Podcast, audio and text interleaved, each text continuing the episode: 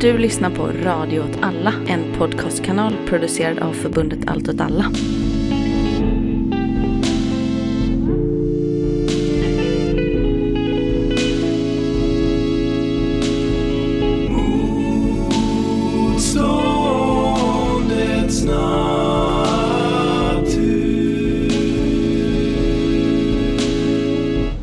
Lyssnar på Motståndets natur, en framåtblickande podd om radikal miljö och klimatpolitik. Hej Ellen, Hej Jakob! hur är läget med dig? Ja men det är bra. Du hade ju med dig öl. Det var ju fantastiskt. Ja, jag, det var, jag hade en jävligt lång dag idag och jag tänkte det blir så bra mycket trevligare för oss att podda. I helgen när vi, eh, när du och jag och några andra vänner var i Uppsala, så när vi skulle in på en krog så var jag, hade vi ju åkt hela vägen till Uppsala och sen så var jag förkyld. Och då ville inte dörrvakten släppa in mig för han trodde jag var full. Är det sant? Det missade jag fullständigt. Och jag Så var, jag. men jag var helt så, jag var förkyld och så lite nyvaken och var suttit och sovit i en bil. Så jag blev så förvirrad också så han trodde ju bara att jag var mer och mer full. Ja, det påminner mig om en, eh, en polare när jag var en sån här 18-19 i Kungsbacka där jag dessvärre är ifrån. Som alltid blev utslängd från Club Mingel för att han såg så packad ut. Men det var bara hans ögon som såg ut så. Alltså de såg inte alltid ut så, men de såg ut så efter typ två mellanöl. Så.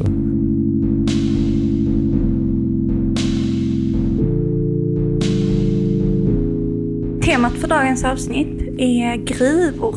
Ett besked som har kommit från regeringen om eh, gruvbrytning som eh, återaktualiserar en konflikt. Vill du berätta lite om det? Ja men exakt, det var ju nästan en månad sedan som eh, regeringen, näringsministern Ebba Busch beslutade att regeringen ska riva upp beslut om gruvstopp. Genom att lägga om kursen för gruvpolitiken som regeringen nu gör så har Sverige möjlighet att konkurrera med Norges olja med den svenska metallen istället. Och det är den kursändringen som det här markerar. Gruvintresset ska ges större vikt eh, helt enkelt. Och då menar man ju i, i relation till andra intressen.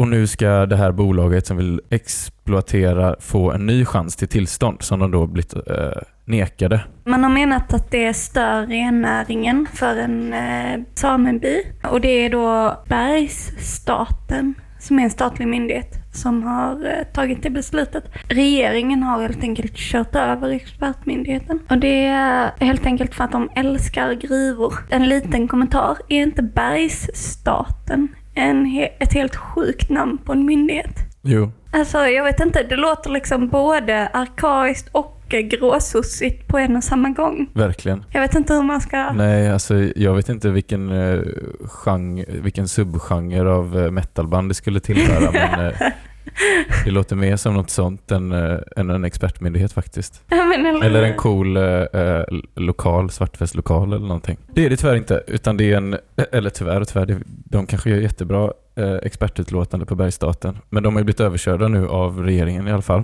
Som, och det har ju väckt en del reaktioner från Sametinget och svenska samebyar. Som, som du säger menar på att det stör eh, rennäringen i första hand då. Men vi kanske ska hålla oss kvar lite vid vad det faktiskt liksom vad själva regeringens liksom perspektiv på detta är om man ska säga. Jag vet inte, jag tycker det är intressant till att börja med att man, att, att man väljer att, att, att mäta det liksom i någon slags konkurrens med norsk olja, att det ska vara våran sån. Menar, man menar, tänker jag, att det är våran, det ska vara vår stora så kassako på något sätt liksom. Ja, precis. Men jag funderade på det för att, eh, alltså jag menar, LKAB är ju ett jättestort statligt företag. Jag kollade nu på vad det är för slags gruva som ska bryta där. Och det är ju inte ett svenskt bolag. Det är Territory Gold heter det. Och det är ett brittiskt bolag. Och vad jag fattar så betalar de här gruvorna typ ingen skatt. Så frågan är vad den svenska gruvindustrin ska kunna mäta sig med den norska oljan. Det verkar ju snarare vara en... Alltså men det verkar vara ett, ett, ett, eh, multinationellt jättebolag som tjänar på det här. Och jag menar, en vanlig kritik av eh, gruvbrytning i Norrland är ju att eh, lokalbefolkningen inte tjänar på det. Eller det blir konstigt att de motiverar, alltså de är så himla mask off hela tiden de här partierna. För Ja. att de är så här, det här är nationella intressen och man bara, det här är typ era, er eh, ideologi. Eller ja, alltså, och det är era bara- egna bjudluncher och så vidare som eh, det Exakt. här handlar om. Men, men å andra sidan, för, för, väl ändå liksom, för alla som minns eh, Gallock-konflikten som såklart inte är helt löst, så gäller ju den också eh, ett brittiskt prospekteringsföretag, Beowulf. Just Eh, det. Det är den här långvariga konflikten i, också mellan miljö och klimataktivister i, allians med samebyar eh, Mm. och ursprungsrättsaktivister i, i, i relation till det här gruvbolaget. Då. Eh, men där var också argumenten ofta från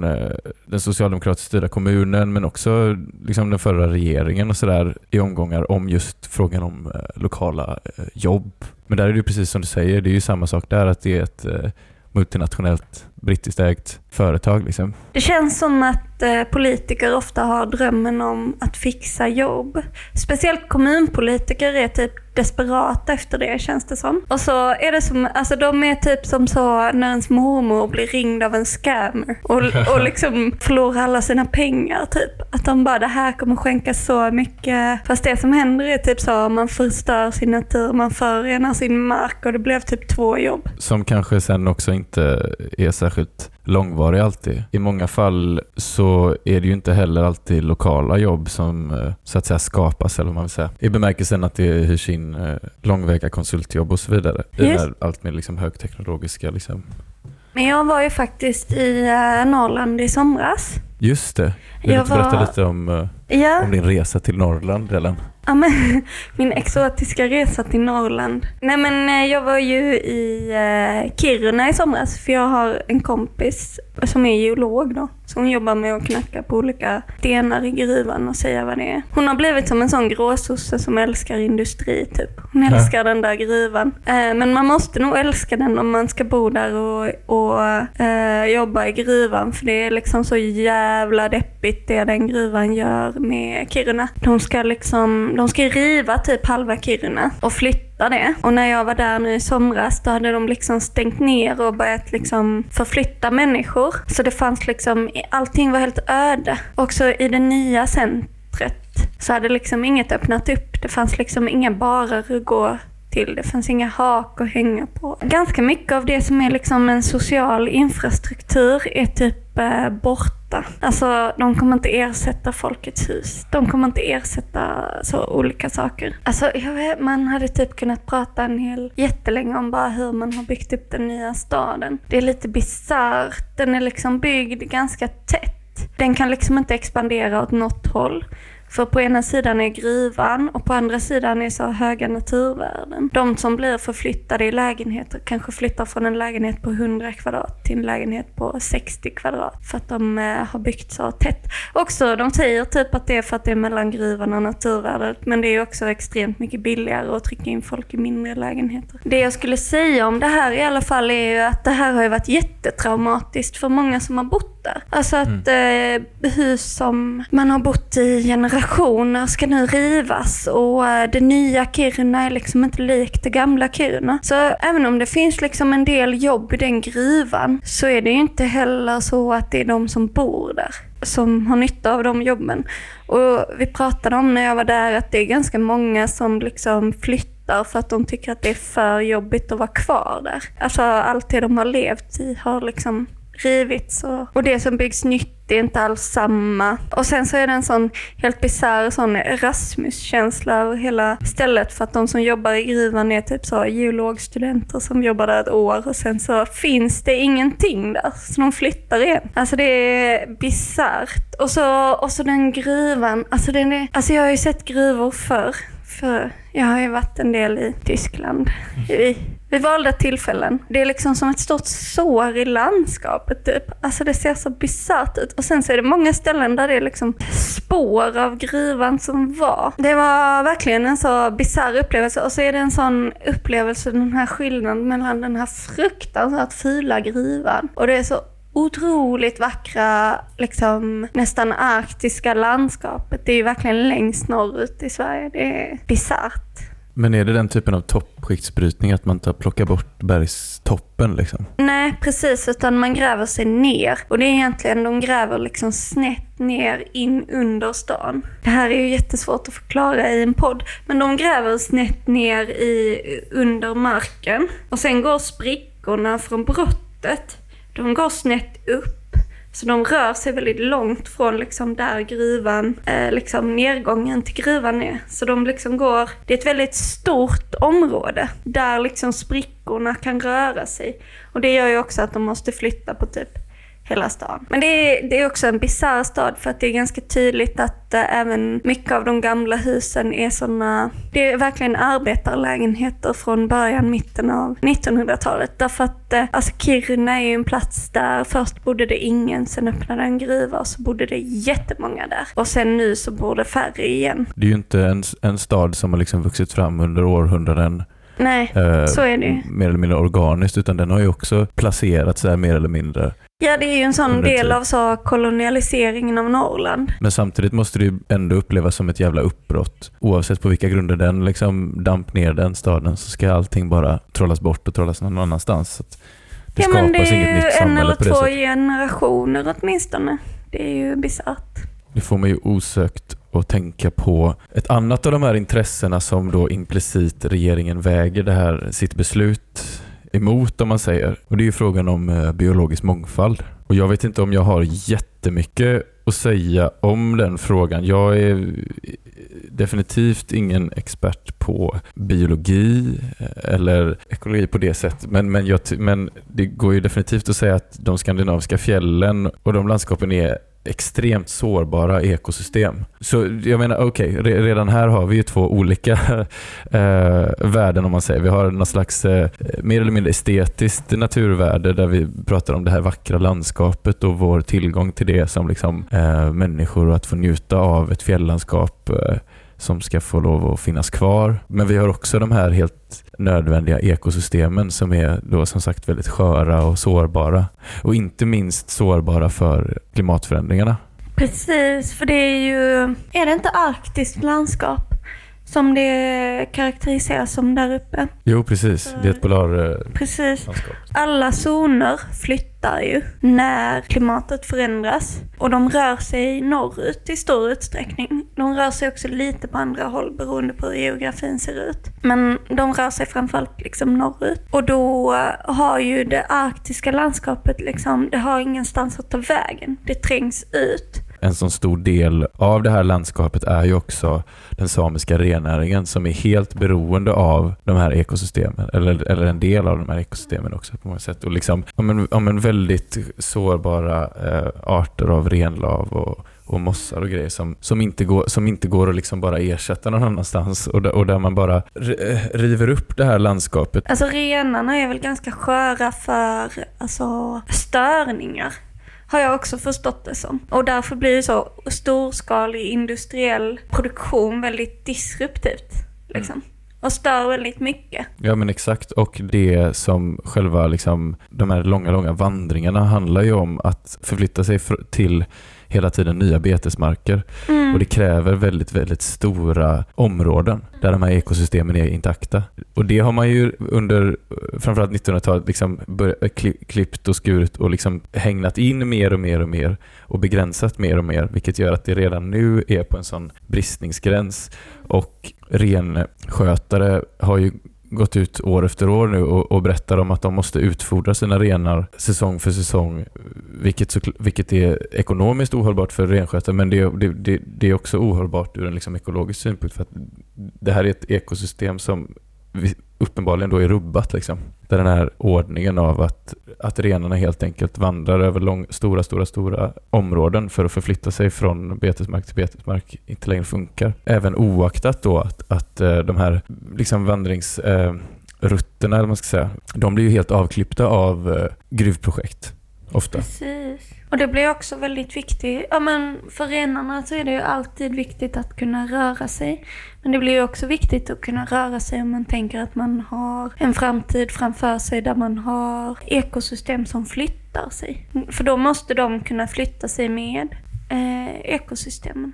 Så det blir ju väldigt sårbart. Alltså det blir ju ännu mer sårbart med klimatförändringar. Men när det gäller ny, ny bryt, brytning av gruvor som kanske inte kan sägas ännu ha påverkat klimatet så hotas ju en väldigt unik kulturutövning också av faktumet att de här landskapen bryts upp och eh, inte bara förändras utan de liksom blir helt avskärmade liksom, från stora delar av det här ekosystemet och de här eh, landskapen. Jag tänker att då blir liksom den här frågan, det var ett brittiskt bolag och vad får lokalbefolkningen för sig? Att den frågan blir så intensiv när man liksom lägger det mot samernas rennäring. För då är det liksom inte bara så att lokalbefolkningen får inget för det, utan det är så att det aktivt förstör för lokalbefolkning. Och förstör både liksom försörjningsmöjligheter men också möjlighet att utöva kulturella uttryck. Och det här, här blir det lite kladdigt faktiskt, även, även juridiskt tror jag, för att det finns en ganska känd FN-konvention som brukar kallas ILO 169. Den kallas också Indigenous and Tribal Peoples Convention från eh, 1989, som helt enkelt handlar om ursprungsfolks rätt till mark och natur och till sin kultur. Och här har ju Sverige förbundit sig, men det är ju en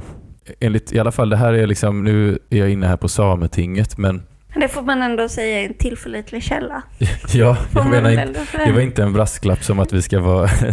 Jag menar mer så här att utifrån Sametingets perspektiv då så har inte den här frågan fått en, en riktig lösning i och med att eh, det här är hela tiden under förhandling i fråga om vilken mark som åsyftas av den här konventionen, vilka rättigheter som medföljer och vem rättigheterna ska omfatta. Alltså, Sverige har varit väldigt flitiga med att försöka avgränsa vem som är same till att börja med. Det finns ju från tidigare förordningar liksom att den som räknas som same är den som är renskötare till exempel, vilket är en väldigt problematisk definition av ett ursprungsfolk, får man ändå säga. Det här blir ju jävligt snårigt, eh, eller snårigt, det blir väldigt problematiskt för att, för att Sverige har ju fått på, bli sl- slagen på fingrarna regelbundet av eh, både FN och OECD och Europarådet. För det här, jag, jag vill stanna lite vid just rättigheter tänket, även om vi så uppenbart inte bottnar riktigt i den här diskussionen rent juridiskt. Liksom. Mm. Nu beskriver vi lite grann hur, så här, hur ser den här konflikten ut, vad finns det för problem och sånt. Men det finns ju någonting som sker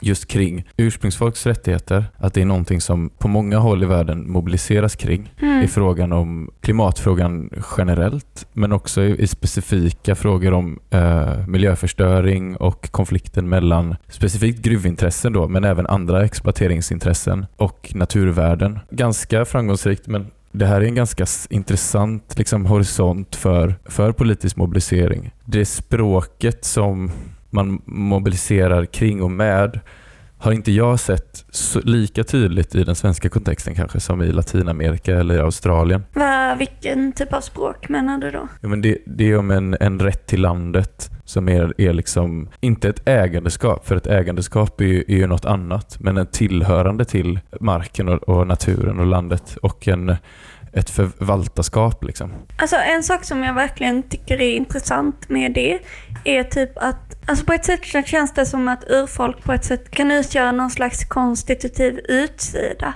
Alltså att man kan representera något annat. Typ en annan typ av relation till ägandeskap av naturen eller en annan typ av anspråk. Vilket gör att man typ kan gå emot kapitalistiska värden på ett sätt som jag tänker är svårt annars. Alltså jag menar att i Skåne så, så är ju allt inhägnat. Det finns kanske möjligtvis ett dike mellan fälten. Och den typen av motstånd som det möjliggör tänker jag är svårt att vara möjligt på andra ställen. Sen så tycker jag att det typ är svårt. Många samer har ju tappat väldigt mycket kontakt med vad som har varit och är samisk kultur för att man har varit, det har inte funnits utrymme för. Och det har ju varit en ganska så våldsam process. Liksom. Ja, gud ja. Och alltså i bygget av en modern stat och i, i kapitalismens liksom framväxt och som du säger som har inhägnat allt, eh, inte bara geografiska områden men också aspekter av våra liv och vårt sätt att, att leva och interagera med varandra. Men, men jag tänker att det behöver inte ställas mot varandra för det är inte så, för visst kan det vara ett fantastiskt eh, häftigt, liksom, som du säger, så här, gränskoncept på något sätt, att det finns ja, men en utsida eller, eller liksom en, en, en ett, ja, men ett gränskoncept till den kapitalistiska relationen av produktion. Liksom. Den är ju, den är ju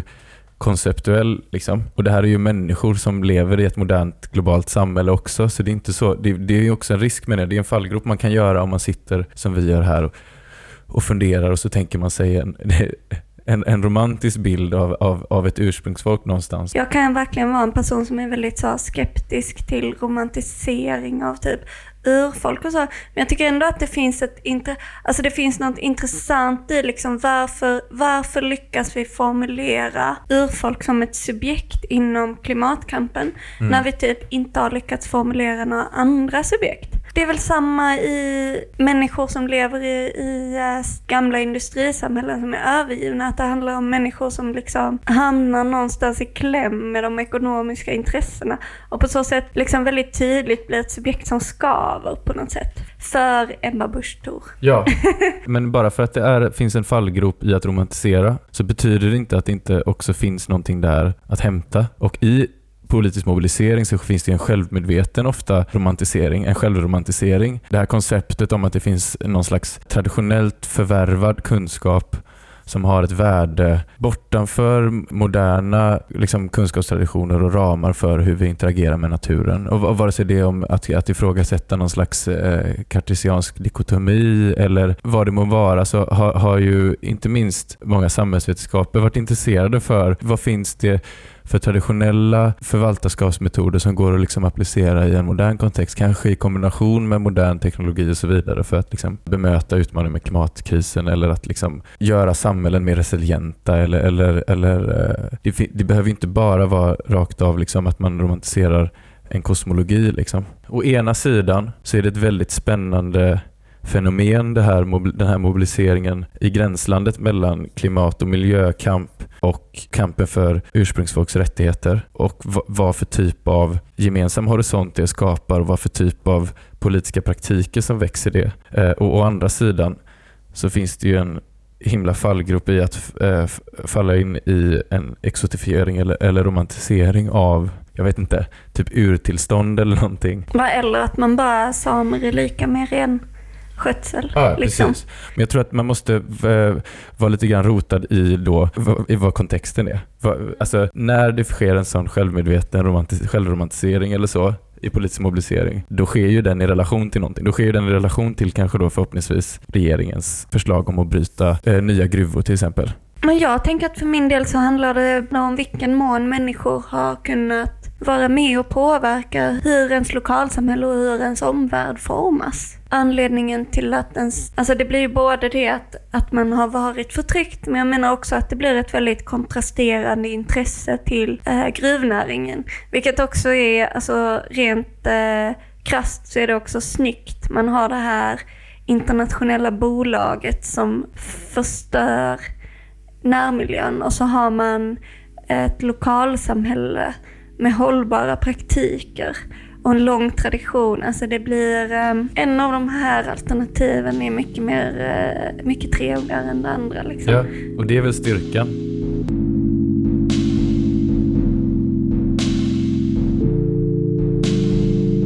Det handlar också om att mobilisera olika natursyner i, i den här konflikten. Liksom. Och vilka tänker du då? Alltså i, när det gäller ursprungsfolk i en bred bemärkelse, nu är det ju också lite problematiskt att bunta ihop, men det är ju det som är en del av det projektet också. Och det är ju en global rörelse på många sätt liksom. och ett globalt nätverk som bygger relationer, utbyter praktiker och, och erfarenheter och sådär. Och som också har hittat någon slags styrka i att liksom definiera ursprungsfolk som en eh, subjektsposition Ja, där man exakt, har eh, exakt. gemensamma intressen och gemensam... ehm, Och en gemensam fiende inte minst. exakt. Det är ju någonting som är väldigt tydligt i vissa eh, fall, framförallt då i, ja, men i Anderna eller i Amazonas, men också i Australien, där den här konfliktlinjen är ganska tydligt mobiliserad mer kring så här ontologiska linjer. Att här har vi liksom inte bara olika intressen av den här naturresursen och hur vi ska bruka den, som det kanske oftast låter som när det gäller samers rennäring då, för den kläs ju i termer av en, ja men det är en näring, det, det är liksom en, även om den är kopplad till en kulturutövning så är den också klädd i termer av en, ja men en, mer eller mindre av en industri på något sätt. Liksom. Medan den kanske på andra håll eh, verkligen är influerad med en konflikt på en, ja, men på en ontologisk nivå där det handlar om olika sätt att förhålla sig till vad naturen faktiskt är och hur den är beskaffad och, eh, och så vidare. Alltså du, och då menar du så, sådana saker som buen vivir, där man Ja. nästan ser naturen som något eh, besjälat. Ja, besjälade, Precis. precis. Någonting som är mycket mer relationellt. Liksom. I Gallock så har det liksom åberopats ibland, men det har ju skett när det har varit i kombination med klimataktivism. Och jag vet inte riktigt vad det beror på, men det, det har väl också att göra med, med vad ens direkta politiska kontext och ens verktygslåda blir då. Att det kanske inte är så meningsfullt att, att prata om hur naturen är beskaffad i en diskussion där de allra flesta är intresserade av, blir det fler jobb eller blir det inte fler jobb? Eller hur, hur påverkas renlaven eller inte liksom? Alltså, ah, jag vet inte, det kanske också handlar om kontext. För jag, jag vet inte hur stor del av samer idag som, som tillhör någon slags eh, samisk eh, religion eller världsåskådning där man ser världen som besjälad. När jag var i Kiruna så var väl de flesta så lästadianister, så någon men slags eh, kristen väckelserörelse. Och där har man ju typ redan förlorat den typen av relation till naturen, typ, tänker jag. Ja. Jag vet inte tillräckligt mycket om det här. Nej, men, och, och framf- men det här är ju också ett exempel på, alltså om det här, om det här gav uttryck av något slags önsketänk av att det, att det skulle vara så i den här konflikten, så är ju det redan där en exotifiering av en, en liksom ursprungsfolks identitet. Så. Att den ska vara i närmare sam, samklang med naturen på ett annat sätt än den moderna, alltså, och med moderna menar jag ju såklart liksom, den moderna människan under, under kapitalet. Liksom. Jag har nog skrivit några artiklar på Svärm där jag har diskuterat det här relation med världen. Liksom. Världen som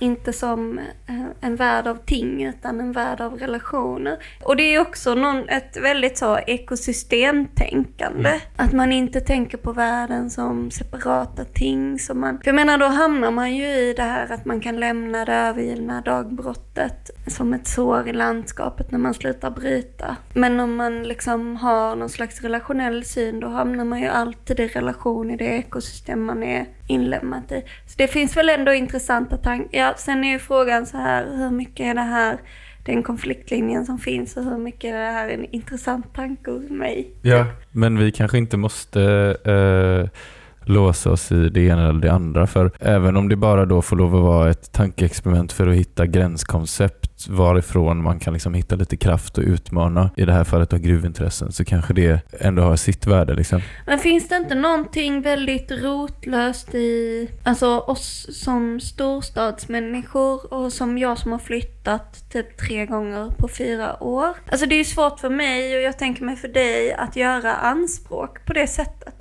Eh, jag tänker att det också handlar om att man vill hitta en subjektsposition som kan göra anspråk och som man på något sätt kan hitta att utmana. Till exempel det här brittiska gruvbolaget. Liksom. Och det tänker jag i, generellt i klimat och miljörörelsen. Liksom. Men, jag, men det är ju det jag lite tror jag att jag eh, lite grann hela tiden eh, syftat på med en romantisering och sånt. Att, så här, att i den jakten så faller man kanske ofta i, den, i de grupperna. Man i den här jakten eh, vill mobilisera något som man känner är väldigt kraftfullt och användbart och, och så på många sätt. Och det tror jag är bra, Men men, man, måste, man måste på något sätt behålla någon slags nerv för att det är inte så tvådimensionellt och människor är inte så enkla. Och Framförallt är ju inte människor spelbrickor i ens politiska schackspel. Liksom. Utan det är ju egna små begärsmaskiner typ.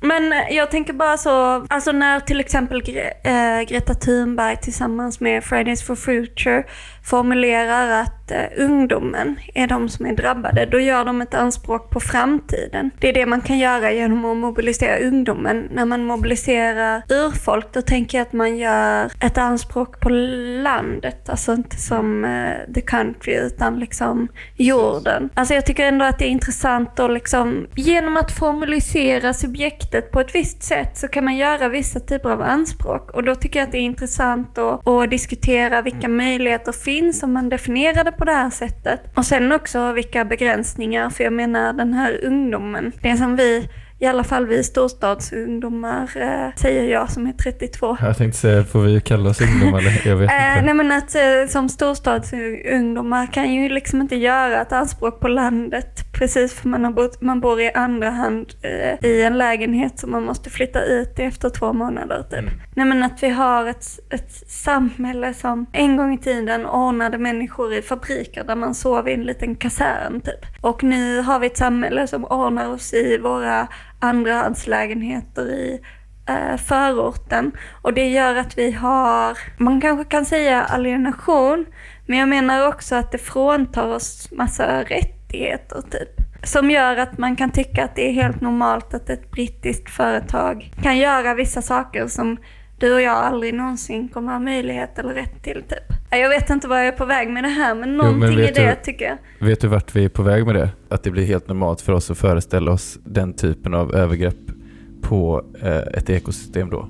För att det i bästa fall sker i någon slags omställningsarbete för en grön omställning.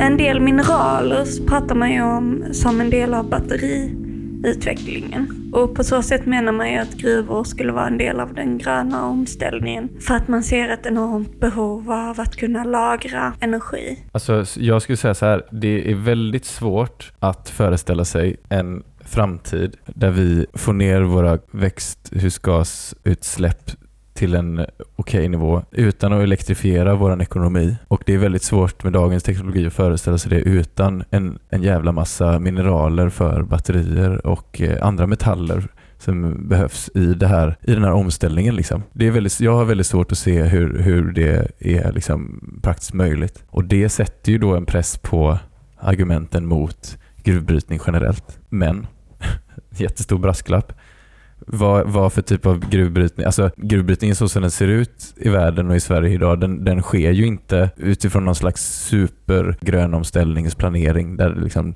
det är bara den absolut mest nödvändiga uttaget av mineraler och malmer som sker. Liksom. Alltså i det här fallet som vi utgår från i det här avsnittet så har ju regeringen eh, hävdat att, att det finns eh, några av de här så kallade kritiska metallerna som ska gå att utvinna ur den här gruvan då. Men den största resursen vi har i, i, våra bergarter är ju järn och man kan fråga sig hur essentiell den är för omställningsarbetet. Eller i alla fall elektrifieringen.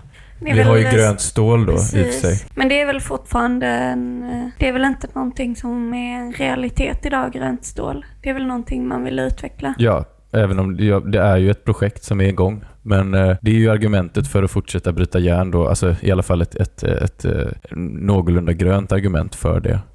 Alltså det finns väl argumentet det behövs för samhällsbyggnad, alltså Jo. bostäder etc.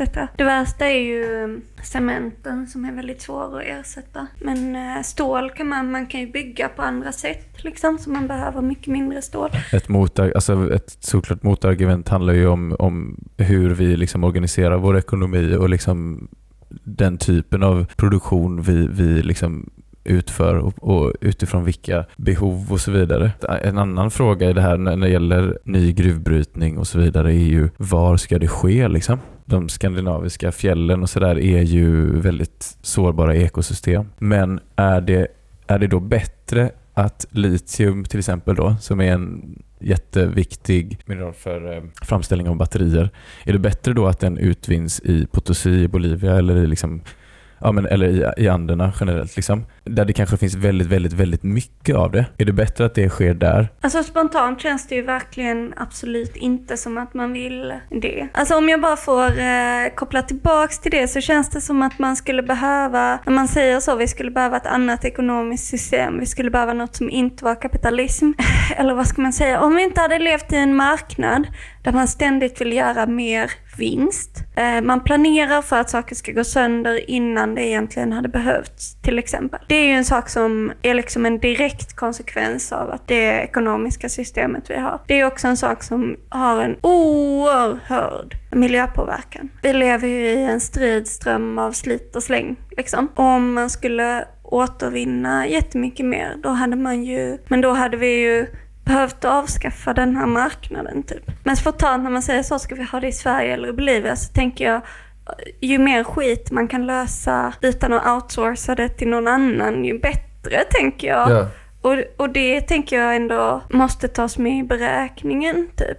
Men jag tycker inte, jag tycker typ det är typ en så eh, byråkratisk fråga typ. Hur gör vi det här och. på ett bra sätt? Jo, det kan det ju bli, men det, är också en, alltså det blir ju också en, en brännande politisk fråga i ett globalt perspektiv. För jag menar, vi har de här då superhögteknologiska batterifabrikerna och eh, försök till att skapa grönt stål och så vidare då som är så skrytprojekt liksom som, eller det kanske är jättebra, det kanske, det kanske blir renare produktion. Så. Men min poäng med att det är skrytigt är att det är ett jävligt rikt och från början högteknologiskt produktionsland som på något sätt också håller vakt genom EU och andra sådana handelsavtal kring just förädlingsprocessen. Där typ länder då som Bolivia, alltså jag kommer ihåg under Morales så var ju det hans, en jättestor fråga att inte bara nationalisera eh, brytningen av litium utan att eh, han hade väldigt svårt att få kapital från västvärlden eh, eller liksom eh, det globala nord för att kunna etablera alltså fabriker för att framställa batterier och, och hela den teknologin på plats i, i Bolivia. Vilket, alltså, och där blir det ju en, en, en politisk fråga också. Mm. Oavsett då, om man lämnar frågan om vi ska lämna det i marken eller inte, om man köper det argumentet att vi behöver de här mineralerna i någon mån, liksom, så blir det ju en rättvisefråga någonstans eh, globalt om, om, om var den framställs och på vilka villkor och hur produktionen ser ut då för, för arbetare i den här produktionen och så vidare. Och så, vidare. så det kan ju lätt bli att man bara sitter och bara, ah, men vänta lite nu, det finns så här stor andel i bergarten i den här delen av världen, så då borde vi köra på där. Men, men allting väljer ju över i andra frågor då. Så liksom, ja, men vi behöver ju organisera vår, vi behöver ha ett mer cir- cirkulärt tänk kring våra användning av naturresurser då för att det ens ska vara rimligt att prata om brytning som något ekologiskt liksom hållbart. Så det spiller ju över till alla de här andra frågorna också. Men det kanske inte betyder att man inte får lov att, får lov att prata om det. Jag tänker att det inte behöver vara så, ska vi bryta här eller där?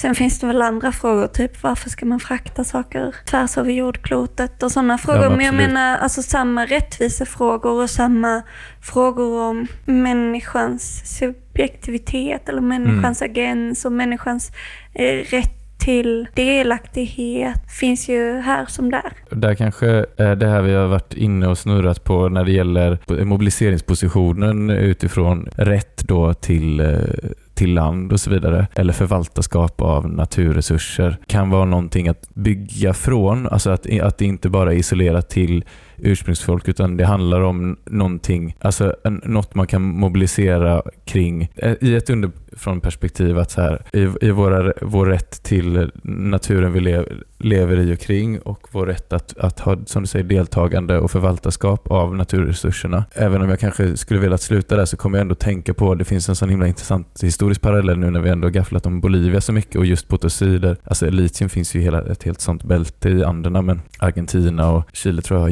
jättestora fyndigheter också. Men just i potosi så var det ju liksom på 1500-talet de här enorma silvergruvorna som satte fart på de här fruktansvärda utarmningen av både natur och befolkningen där förslavade ursprungsfolk eh, liksom offrades i de här gruvorna på ett sånt systematiskt sätt liksom, i ett par århundraden. Tills både gruvorna och befolkningen var helt utarmad liksom, och nästan inte utdöd, men liksom totalt liksom decimerad. Och det är bara en intressant parallell att nu med, med en ny sån liksom kapitalistisk liksom framfart och liksom inhägnande av, av nya resurser och så vidare.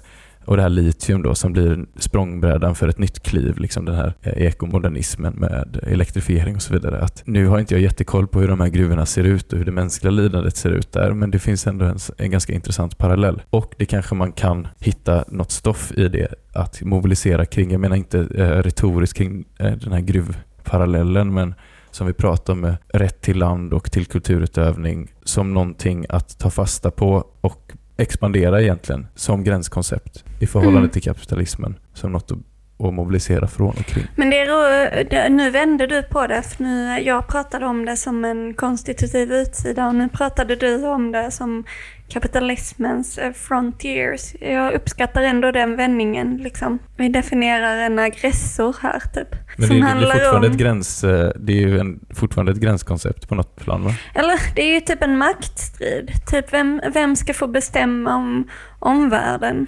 Runt omkring oss. Ja, men jag har funderat på en eh, grej kring de här eh, etableringarna. Alltså att man vill etablera nya gruvor och eh, även de här batterifabrikerna som etableras på olika ställen. Att det finns någon slags idé om att det ska revitalisera kommuner.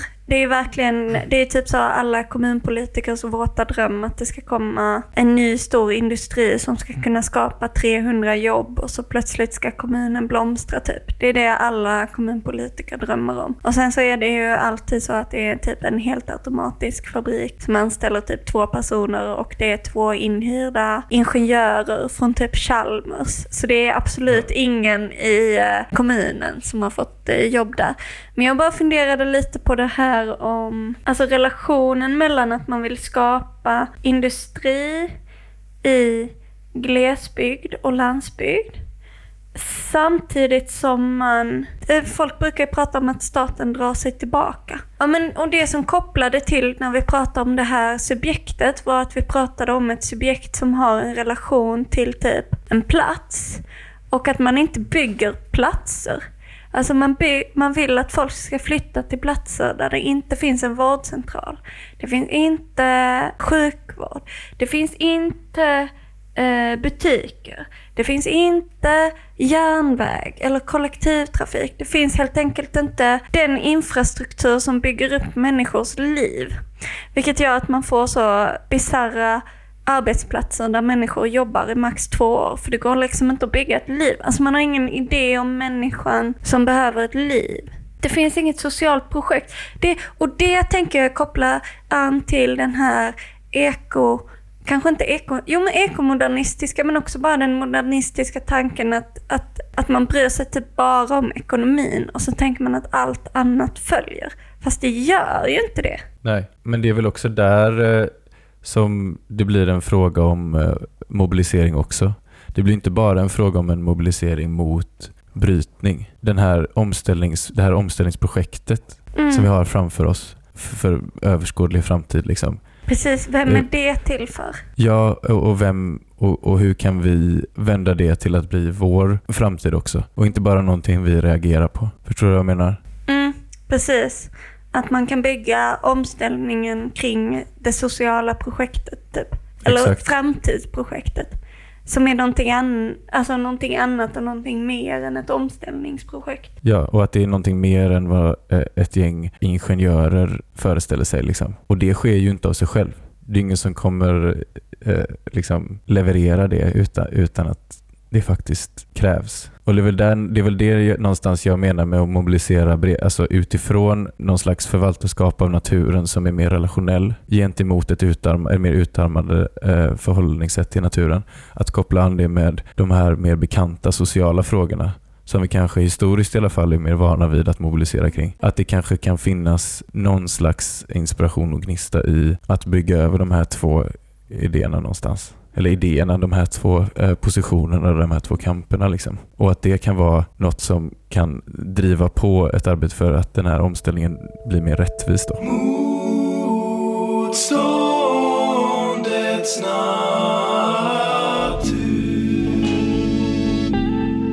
Tack för att ni lyssnade. Sen vet jag att man jättegärna får bli Patreon till Radio åt alla för exklusivt material. Då finansierar ni ju eh, vårt poddande, radiokanalens poddande, kanske mer än just vårt. Men eh, det är underbart och pengarna kommer väl till pass i utrustning.